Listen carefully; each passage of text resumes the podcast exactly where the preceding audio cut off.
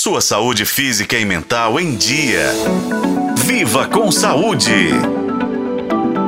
Você já se perguntou como os novos remédios são criados ou como as vacinas são testadas em humanos? Pois bem, hoje vamos falar de uma etapa fundamental neste processo: as pesquisas clínicas.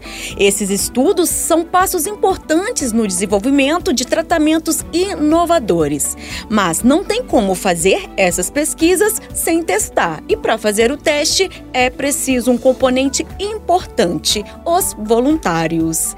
Esses voluntários são parte essencial para entender como os tratamentos afetam as pessoas. Mas você certamente já teve dúvida se devia participar ou não de um estudo ou como isso funciona, não é mesmo? Então vamos tentar esclarecer algumas coisas. Primeiro, a seleção dos voluntários depende do que está sendo estudado. Ou seja, para novos tratamentos, por exemplo, são escolhidos pacientes já diagnosticados com uma doença específica. Agora, para testar vacinas, são selecionadas pessoas saudáveis que não estejam em hospitais. Os pesquisadores também podem encontrar voluntários em escolas, sites, empresas e redes sociais, claro que seguindo algumas regras éticas. No entanto, o estigma e a falta de informação impedem muitas pessoas de se voluntariar.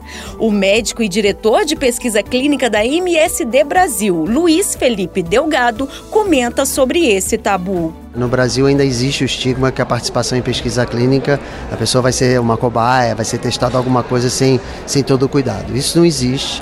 Toda pesquisa clínica ela tem muito cuidado em avaliar todos os riscos versus os benefícios que pode trazer ao paciente. Então, quem tiver dúvida, o que eu estimulo é que converse com o seu médico. O seu médico vai ter toda a informação do estudo clínico e com essa informação ele vai indicar se é válida a participação do paciente ou não naquela eh, específica uh, pesquisa clínica. Então é importante conversar com o médico, tirar todas as dúvidas e se realmente houver a indicação da participação no estudo clínico, alinhando com o seu médico e tendo essa vontade, não ter a preocupação de, do cuidado, que durante a pesquisa clínica haverá todo o cuidado com o paciente, inclusive o paciente recebe o acompanhamento mais a miúde, ou seja, ele recebe um, um acompanhamento bem frequente durante a pesquisa clínica e vai ter todo o cuidado necessário durante a evolução desse estudo. Algo que a gente precisa destacar aqui é que participar de uma pesquisa não é obrigatório e que mesmo os voluntários que decidem fazer isso podem desistir do estudo depois de ter começado. Outra dúvida comum é se os voluntários são pagos. No Brasil, não são.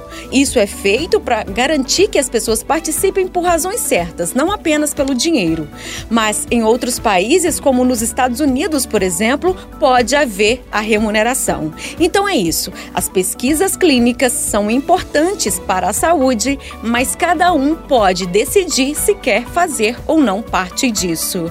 Eu sou Nubia Oliveira e este foi o podcast Viva com Saúde. Acompanhe pelos tocadores de podcast na FM O Tempo.